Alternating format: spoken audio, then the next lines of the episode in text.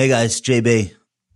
Today's show is the final episode in what we've been doing all through February, which is commemorating Black History Month by talking about the history of African Americans in this country as it relates to the economy, the stock market, etc.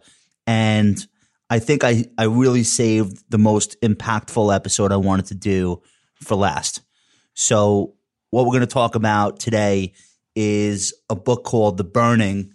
And The Burning was written by Tim Madigan about 20 years ago, actually almost to the week or to the month. And he's a journalist, worked at a big newspaper in Texas, and was assigned an article.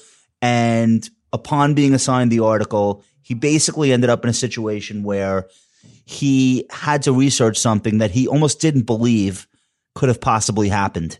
And this is the true story of the burning of Black Wall Street. And this episode really means a lot to me because when I first became aware of this event in U.S. history, I said the same thing. I said, how could this have happened? And nobody's aware of it. Two things. First, how could this have happened? But second, how come nobody even knows this story? How come we've never been taught this story? So you're going to learn a lot today about an episode in American history that is starting to get more attention, but for decades and decades, it was always something that was too terrible to speak of. And so teachers didn't really teach it. You didn't learn about this in school.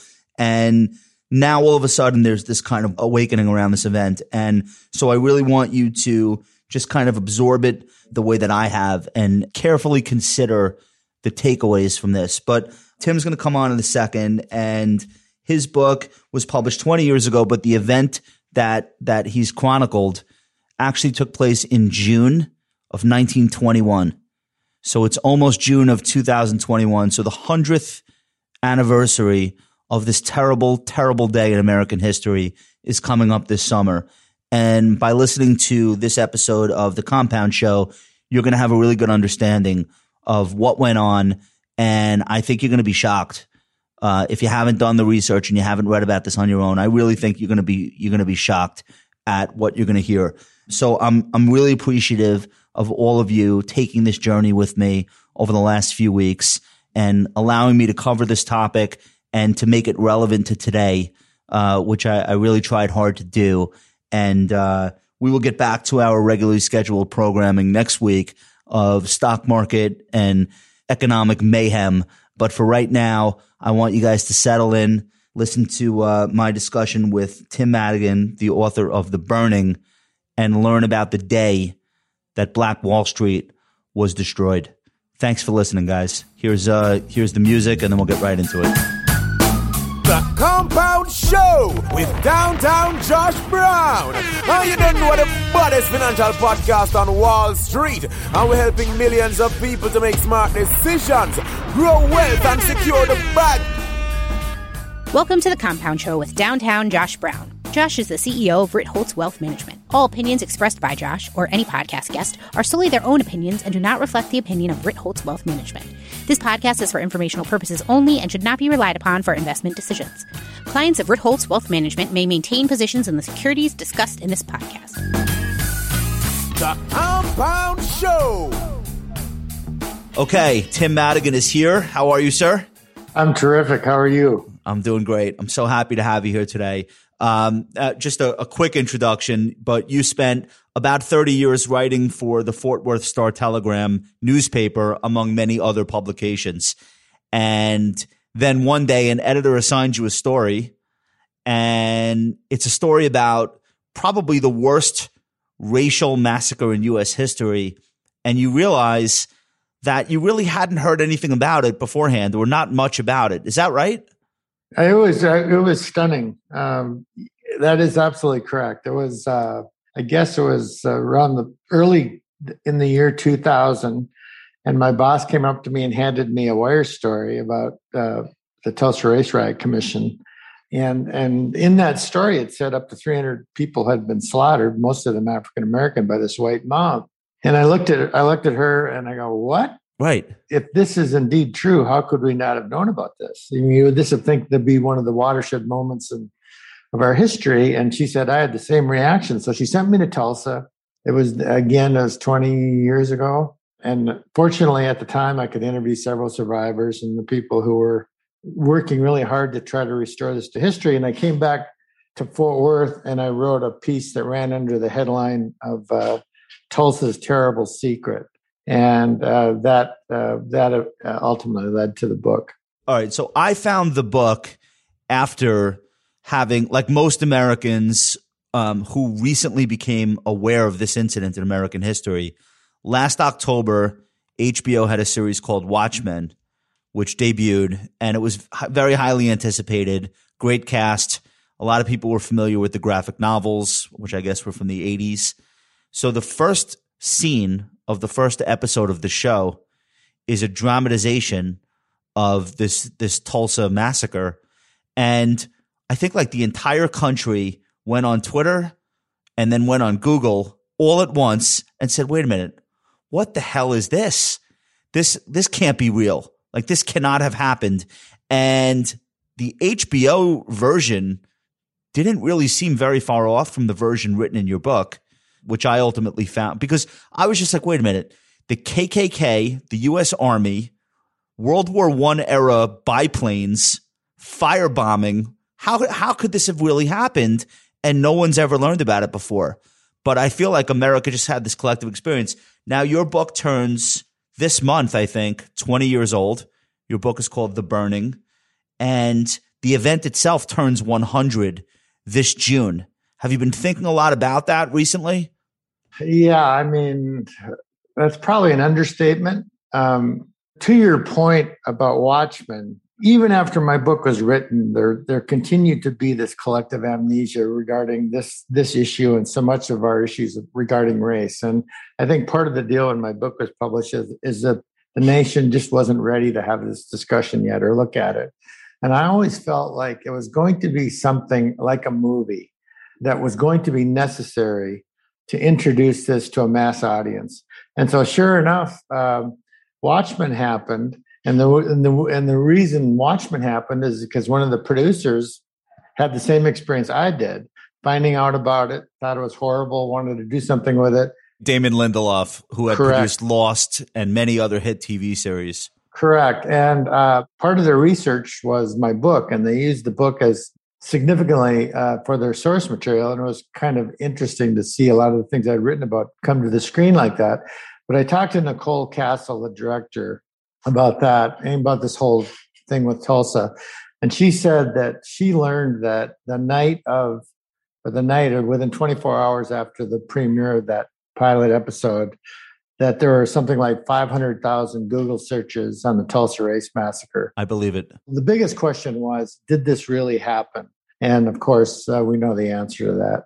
So it does take a movie or a TV show often to make people aware of things that they weren't taught in school, and then to make them really care about them. And I think that scene, as hard as it is to watch, was extremely effective in getting people to the point where they're like, wait a minute, this can't be real. But we're going to go a little bit deeper, because we're going to work with your book, and we're going to tell everyone today a story that they have not really been taught, and probably their only exposure to it was that the opening scene of season one of The Watchmen. And we're going to give people a little bit of a better idea of the context in which something like this had happened. And we'll talk about some of the misconceptions, and then we'll talk about the aftermath. So your story really begins, I mean, it's hard to pick a beginning. You can pick the Civil War, but I feel like it really kicks off when somebody discovers petroleum oil in, let's say, 10 or 20 miles south of Tulsa, which at that time is what, maybe like a fort left over from fighting the Indians, or what is really in Tulsa? At the time, it was very much just a village, essentially.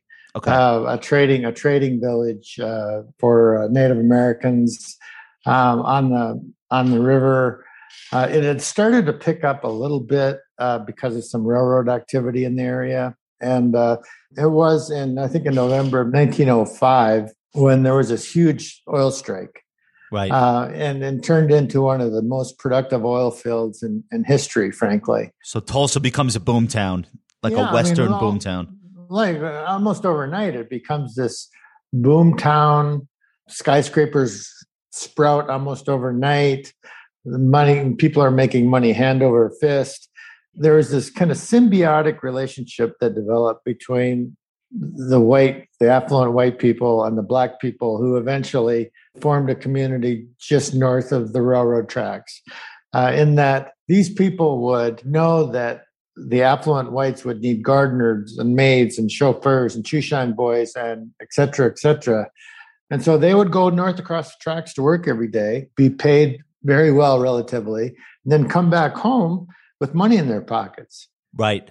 And they would need, and then to serve those people, this very prominent professional class, entrepreneurial class developed with doctors, lawyers, hoteliers, newspaper people, drugstores, just, you know, a complete kind of self-contained economic community there, to the extent that Booker T. Washington, I think, was the one who, after he visited, called Tulsa the Negro Wall Street of America.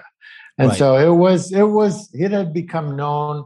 It had had a reputation across the country as the place to be if you're an African American. Okay, so this is Greenwood, and this is basically a lot of the money that's coming out of the oil business for Tulsa is finding its way into the banks and into the pockets of people who lived north of the tracks and their African American communities. And a lot of them had come from places where, you know, they really were looking for that kind of boomtown, and they wanted to be amongst each other. They'd been chased out of places like Memphis, and some of the characters in your story, all real people who lived, and photographs of them. They finally found a place where they could do business, own a home, do business with banks, work across the tracks with whites and blacks. And it was, how long did that go on for? Is it 20 years? Well, it went on, you know, it really started in 1905 with the arrival of a guy named John Stradford and O.W. Gurley, a couple of very enterprising entrepreneurs who basically saw the potential here. And they're the ones who really started this. And so from 1905 until 1921, you know, just things grew and grew and grew. But your point is very well taken, in that so many people came to Greenwood, came to Tulsa for precisely that reason. In fact, one of the chapters in my book is titled Beyond Hatred's Reach. They figured that they had left the worst of the Jim Crow South behind, that they could come to this place and make money and just kind of live their lives, raise their families, and, you know, in peace, without fear of the terrible violence and Jim Crow policies that were in place in so many other places. Right, because Tulsa's the West. Tulsa's not the South, and it's a frontier. Is it even a state at this? When does it achieve statehood? You know, that's a good question. It was right around this time. I think it was a few years prior. Don't quote me on that. Very soon after statehood, one of the first things that the Oklahoma legislature did was create their own set of Jim Crow laws. And so, frankly, this belief of so many people that came to Greenwood was naive, that in the United States in 1920, there was really no escaping it, because it was almost inevitable that, you know, anything so visible, anything so successful was destined to run into serious trouble from the white community. Yeah, because you have poor whites who are also attracted to working on the oil fields, and you call them the roughnecks, and they do not like seeing black entrepreneurs in chauffeured automobiles going up and down the street, and they are barely making money. So you've already got that cross current of racial and class tension, and it's almost like it's on a low boil when we first start hearing about Greenwood in that 1905, 1910 period of time. I don't know the extent to which people in Greenwood really kind of realized that the boiling was happening, but in those days, if you were a successful African-American, you were uppity. I mean, it's not, you know, it's perhaps not fair to generalize so completely, but that's what these people ran into when they became successful. And so, like, who do you think you are? Don't you know we're, you know, I'm your better. Exactly. And economically, it wasn't the case. which makes people even more infuriated when they feel as though they've lost their place in society to someone who they deem to be not as worthy as they are. And that whole notion was so deeply ingrained in our culture at the time of racial superiority, and it was advocated by at the highest levels of our government from Woodrow Wilson on down. So, I mean, and there was this whole debate in the African American community at the time. On one hand was Booker T. Washington, and another hand was W.E.B. Du Bois. And Du Bois said, we're going to fight to prove ourselves. Washington said, we're just going to be treated the same by being industrious and getting educated and working hard. But there was that whole notion of superiority is kind of underlies so much of this. Right. So Washington's basically saying we're going to make ourselves so valuable and so useful to the communities in which we live. Is that the cast your bucket conceit where like they can't live without us because – And then Du Bois, I guess, is Harvard educated, but a little bit more of a rabble rouser. Right. And he's saying they're not going to take another thing from us after everything we've been through. Right. Okay. So now here's where I want to go next. During this period of time, we're also seeing the resurrection of the Ku Klux Klan. Right. And you tell this story about how during Reconstruction, you basically got some Confederate soldiers laying around, nothing much to do, come up with this idea to start pranking people in white sheets. But then it takes on a life of its own and becomes a political movement. It's quickly squashed by 1870 or in the 1870s. But then it's brought back around this time, and some of the leading citizens in Oklahoma, in Tulsa, some of the leading politicians and wealthiest people have become Klansmen to some level or another. And I think that really becomes a big part of the backdrop here. Well, it is. And it's unknown precisely to the extent to which the Klan played a role in this. But the fact that the Klan had become a dominant part of our society in that time is symptomatic of the environment that we were living in at the time. And, it goes back to... Another thing that completely astounded me was the first great cinematic blockbuster in history, or what many consider to be, is Birth of a Nation by W.D. Griffith, which is nothing more than a celebration of the resurgent Klan, and it invoked the most vile racial stereotypes you can imagine. And again, it was endorsed by Woodrow Wilson, the Chief Justice of the Supreme Court, and cheered by audiences in North and South alike. It was Titanic, or it was Gone with the Wind, right? Decades before those films. Right. It was like, and so that was, so the Klan was mainstream, for lack of a better way of putting it. But that was kind of the cauldron into which, we started to walk towards in the 1920. All right, so let's talk about the spark that leads to the conflagration. It's late May in 1921, so almost 100 years ago, or 100 years ago this summer, and there's a fairly inconsequential teenage African-American boy who has a slight altercation with a teenage white girl in a department store elevator, and by the end of that day, the boy's on the run, gets arrested, and all hell breaks loose. Can you tell us kind of like how that got started? Well, the boy's name is Dick Rowland, a shoeshine boy in downtown Tulsa, white Tulsa, who... I say inconsequential, like he's not important other than as a spark to this whole thing. He was even Greenwood people thought he was kind of a ne'er-do-well, I think. But anyway, he rides the elevator to use the restroom. Something happens, whether the elevator jolts and he steps on her, or grabs her arm or whatever. And there was some suggestion that the two of them knew one another anyway. Anyway, he runs out. She screams. He runs out. And boy, that is not a good thing if you're a young African-American male to be accused of assault by a white woman, especially a girl. And he's on the wrong side of the tracks at that time. He's in the white part of Tulsa. Right. And... Okay. So they go and pick him up, and the police investigate, and I think the police immediately seemed to come to the conclusion that there was probably no merit to these charges. that I think, you know, my sense of it is that he was being held in custody as much for his own protection as anything.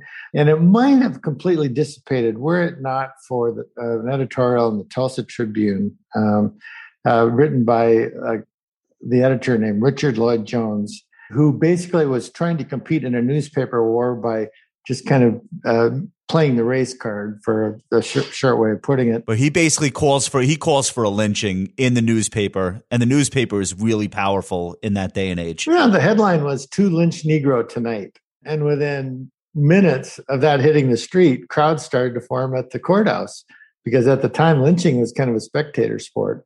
And within hours, hundreds of people had gotten to the courthouse.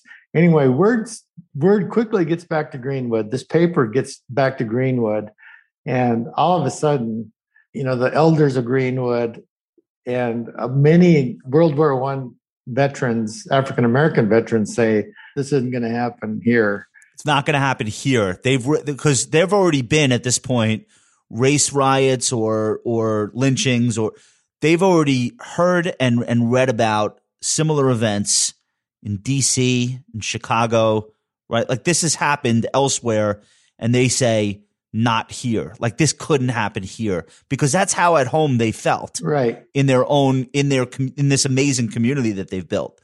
So that's the rallying cry, especially after their service in World War I, where they figured that would prove that they were worthy of respect and better treatment. So anyway, they take steps to the crowd grows, darkness comes. The African-American groups take steps to say, we're not going to leave it to this well-intentioned white sheriff to protect this guy. We're going to help. We're going to go down there and make sure that it happens. And this cadre of up to 70, you know, actually two, one smaller, one larger later on in the evening, march through this white mob to the courthouse and say, Sheriff, we're here to help you. The sheriff says, I don't need your help, boys. You're just inflaming things. But on the second trip to the courthouse. Well, Tim, let's back up, because you write this so cinematically. It's amazing the level of detail you have. I don't want to say minute by minute, but hour by hour, these things all taking place in a very specific order to produce, you know, what ends up happening. But here you have two or three carloads of armed African-American men ride up to a mob of, let's say, 500 furious, probably drunk, because it's the 1920s, right? White people just after dark, who think that there's an attempted teenage black racist being protected inside of this jail. Right. So having these carloads of armed black men showing up is probably not a great idea. However, there was a lynching the week prior of a white kid. Mm-hmm. So they knew if they didn't take action that this boy sitting in jail was probably going to be killed. So it's almost like an impossible situation for anyone to stay calm about. Your description is brilliant. I mean, it's spot on. I mean, it was just the heat kept growing and growing and growing. Because you're right. I mean, there had been a lynching of a white person just a short time before, and it was completely reasonable for the African Americans in Greenwood to think that if they didn't intervene, that it was going to happen again. If they'll hang a white kid, they'll definitely hang a black kid for sure. But there's no question that it was inflammatory to the extreme. You know, you have a protagonist here too. You have a hero. Like, I'm trying to picture like what current Hollywood actor would play him, but you have this guy Sheriff McCullough, who had been haunted by witnessing a lynching years earlier. He's got the kid in custody. And he's sitting on the fourth floor of this jailhouse building, guarding him. And he's basically saying, no matter what, I'm not letting another kid get lynched on my watch. And he's got to keep this mob from breaking in and taking Rowland. Well, I cast Sam Elliott in that role, I think. I love it. Okay.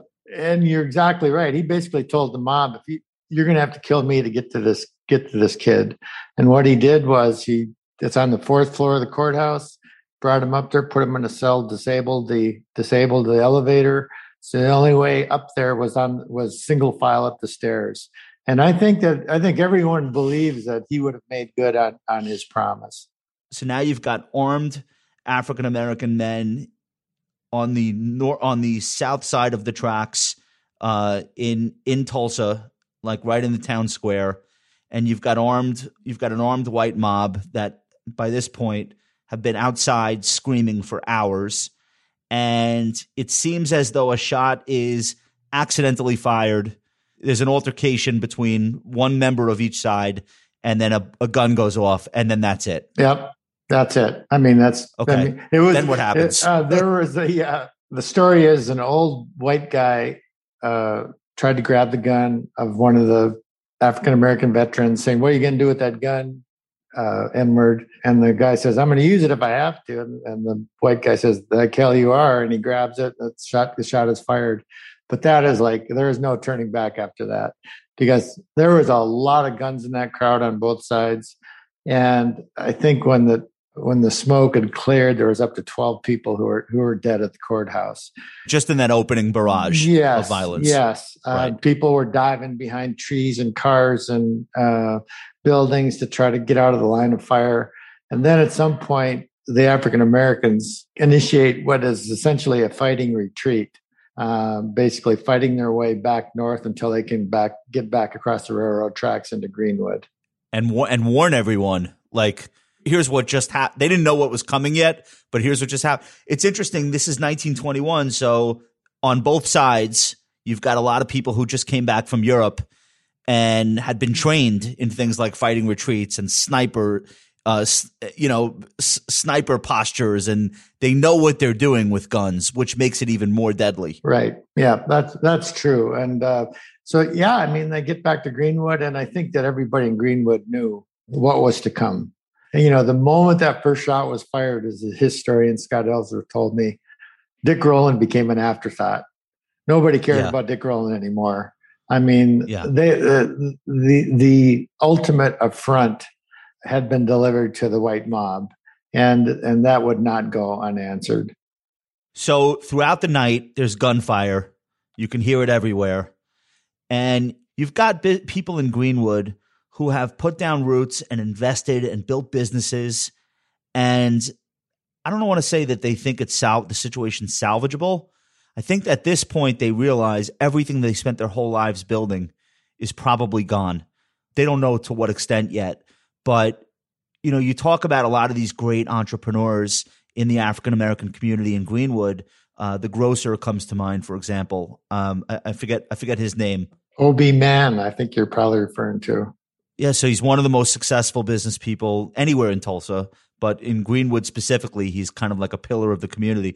People like him have the most, they have a lifetime worth of material wealth to lose. They don't realize to what extent the loss of life is going to dwarf economic losses at this point, right? Yeah, I don't think anybody could have predicted, even in their worst assessment of this, that anyone could have predicted what it ultimately ended up to be. Right. Okay. So you have this situation where it's almost dawn, and it's been a horrible night, and there's been shooting, there's been broken glass, there's been scuffles everywhere, people being chased down, but there's no internet. So people who live in the city, they hear gunshots. They don't really know the extent of everything that's happening. But in the meanwhile, you've got white people who have been caught up in this mob being deputized by the real police, put like a badge pinned on them, go get a gun, go kill somebody is the order that they're being given. And they are breaking into sporting goods stores to steal rifles, guns, any weapon they can find for this coming incursion into Greenwood. And then you mentioned the whistle, so I'll let you tell the story. But what is that? Where did the whistle come from? What did it signify? And is that one of the most consequential sounds ever heard on American soil? You kind of give me goosebumps when you describe it that way, because I've never thought of it in those terms, but I think it probably was. Overnight, and again, how exactly this was organized, no one really knows, but it clearly was. Overnight, these mobs, who had armed themselves in the manner that you had just described, were basically dispatched through word of mouth, picking up the telephone or talking to their neighbors, dispatched to various strategic points along Greenwood. And basically the word was, wait for the signal. And at 5:08 a.m., there's the shrill whistle And there's some debate as to whether it came from a locomotive on the railroad tracks or from a centrally located factory. But it was, the meaning of it was clear, which was it was the signal to attack.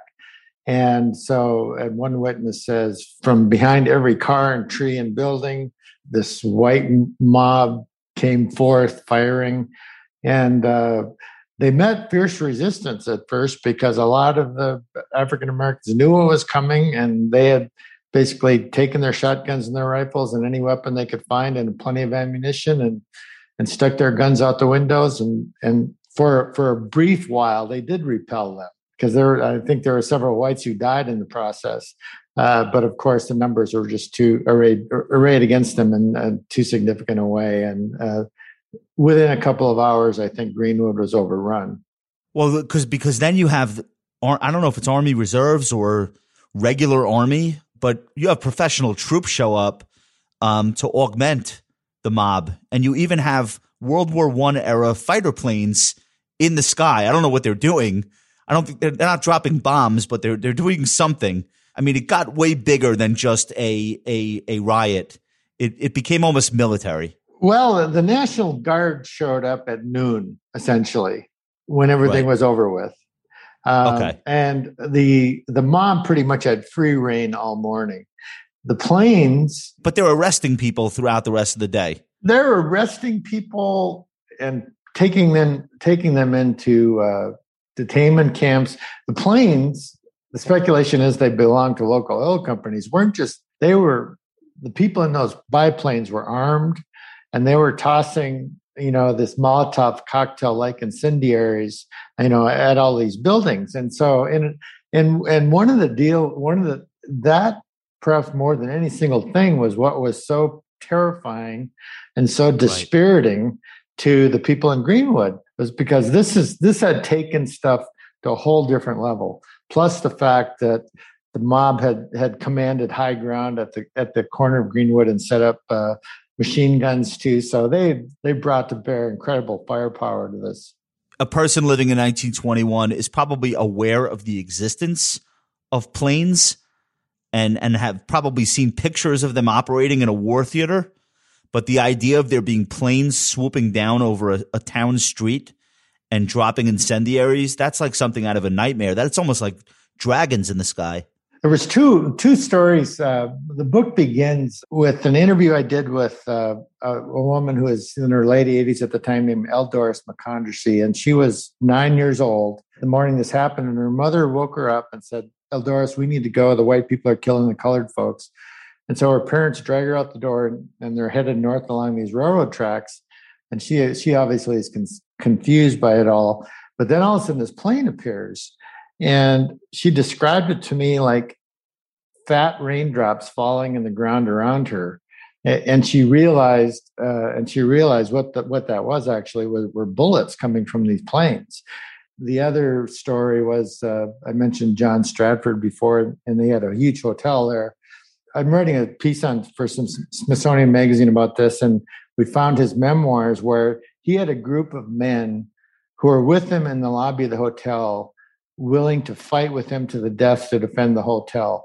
But then the plane shows up, and it swerves at the hotel and tosses something flaming through the transom of the hotel. And all the men except Stratford said, "Nope, they got us. Not going to do this." So the planes were a very, very big deal in all this. So now that day turns to night. You've got white mob, I guess mob members, because they're not full-time mobsters. These are people that are in normal life before this. But so now that some of them have taken prisoners, they've tied rope around Greenwood residents. They're sitting watch over them. Like, at what point does this wear off? And people say, "Wait a minute, what the hell am I doing? What have I just done?" How did that play out? Well, an important part of this is the methodology that the mob used in destroying Greenwood. They went from business to business, house to house, church to church, basically forcing the residents out. If the residents resisted, they often were killed. Then the homes, businesses were ransacked, looted. A lot of times women were waiting with their shopping bags to go into these houses and steal anything that they could carry off. And then, you know, when the looting was done, the places were burned. And so at the end of, you know, within a couple hours, the only things that were left standing essentially were the outhouses, because evidently the mob didn't feel like they were worth wasting their kerosene on. So ultimately, there was nothing left to burn. And the National Guard had got there. But by that time, and again, hundreds of Greenwood residents were being marched to the streets, to detention in the convention hall, or to the baseball park, or thousands of people were left homeless. And, you know, to your question, when did the fever break? I'm not sure the fever ever broke. But the question is, people started to realize that not only was this going to make Tulsa look terrible in the eyes of the world, which it briefly did, but they were exposed to murder charges. And so then this massive conspiracy of silence begins. You have a photograph in the book, in the middle of the book, of it looks like a 20-year-old man holding a boy to me, holding a rifle or a shotgun, just kind of posing in front of the Dreamland movie theater, which is on fire. The Dreamland movie theater is very important in Greenwood. It's like one of the most important, I guess, cultural institutions. It's a stage. It's where they show movies. So he's standing in front of that. It's on fire. He's got this look on his face, and I don't want to get political here, but it does remind me of the looks on a lot of the faces of some of the people we saw protesting in early January. It's just this kind of like, look what I did, and I'm not 100% sure why I did it. I was in the moment, and now I'm standing in front of it. And you know, it's a 20-year-old. It's a man who should be responsible for his own actions, but there's also like almost like an innocence lost, and you just wonder. And you talk about some of the people who had taken part in this riot and then massacre years and years later committed suicide or couldn't speak of it publicly, or just would get this vacant look in their eyes, according to their spouse, when the subject would come up. But to a large extent, like, I don't feel as though Tulsa, at least in your retelling, I don't feel as though the community really dealt with it, like any time within the generations after.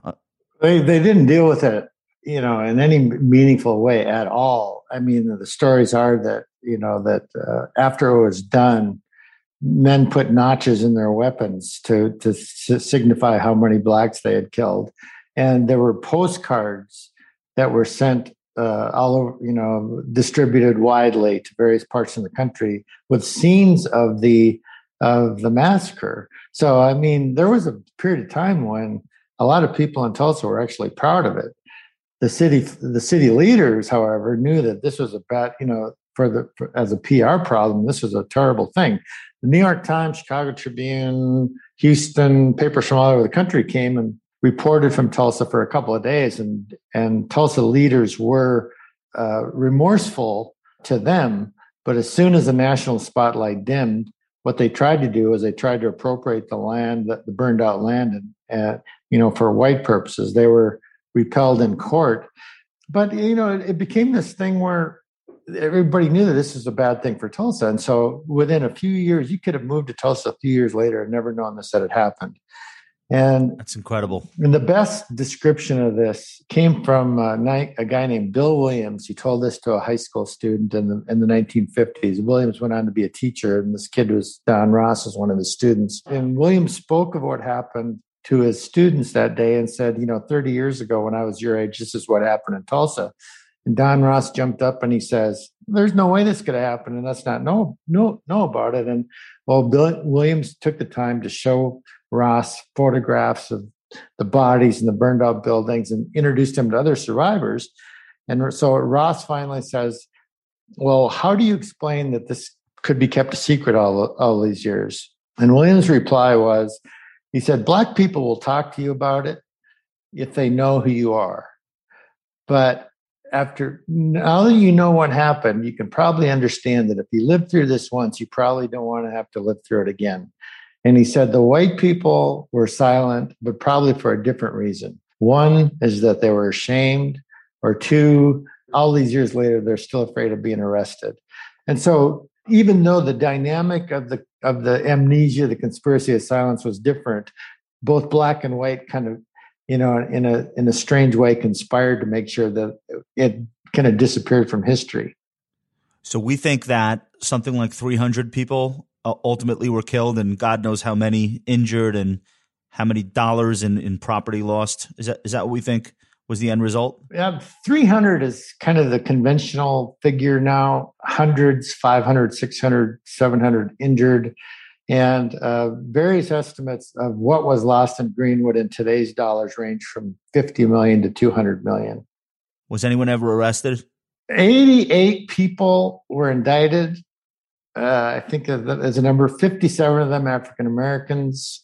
Only one person was ever convicted, and that was the Tulsa police chief for dereliction of duty. And I think that one of the things that happened afterwards is that, given all the things we've just been talking about, the Tulsa courts just didn't have the stomach or the interest to relive this with prosecutions.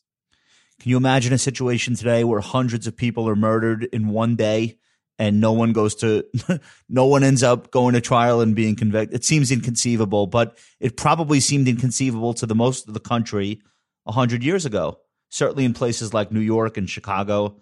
If you told someone that something like that was possible, I feel as though they would have said, no, it's not. But it actually happened that way. Yeah, I mean, that's why it goes back to my incredulity when I first heard about it. And this is one of the great American stories, I think. And as ugly as it is, it's so incumbent on us to really look at it. A really important part of my experience is I grew up in the upper Midwest, in a small town, no black people. At the day that in 20 years ago, when my boss brought me that piece, racial issues were completely irrelevant to me. Minnesota? Yeah, Minnesota. And you know, I just wasn't interested. I just figured that racial stuff was developing as it should. But when I learned the history, not only for that first story, but in researching a book, and learned that what happened in Tulsa was completely consistent for that time in America, different only that, you know, unique only in its degree, it just really changed the way I looked at the world. And I realized that we had this huge problem that we hadn't been looking at, and it changed my heart. And my theory is that there are millions upon millions of other white people like me, people of goodwill, people of intellectual curiosity, as I think that a lot of your listeners are, that if they only learned the history, the real history, in some significant way, then it would change their hearts too. That is my hope and prayer for this book. And since what happened in this summer, it's found a large audience, I'm pleased to say.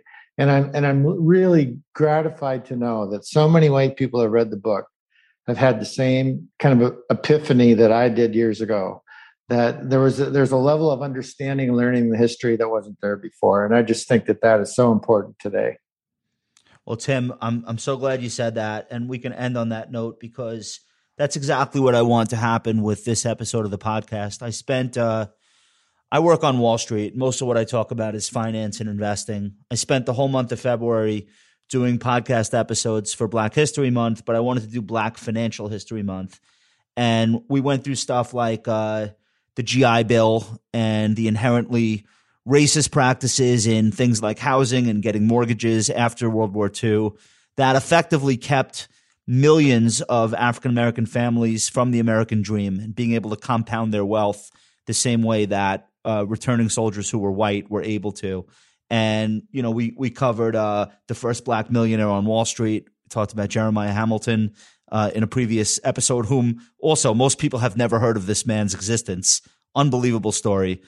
We had a historian from Sydney, Australia, believe it or not, who's an expert on this guy, wrote a great book called The Prince of Darkness. So we've been talking about black financial history, or the African-American experience in America with wealth and the economy and stock market. But I really wanted to end on this note because I thought your book was so powerful, and I agree with you. I think it's so important for people to read this and have their hearts maybe not changed, but at least affected by it. Right. And so I don't know that there's a more important takeaway. If you read this book, you come across it, You spend a couple of hours and you just say, oh my God, how could something like this have happened?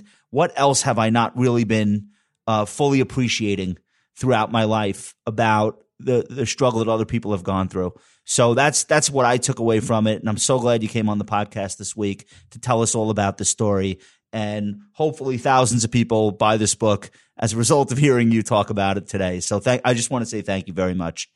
Well, I can't tell you personally what it means to me personally and in a larger sense that you have not only read the book, but internalized it the way you have. It's hard. It's not easy.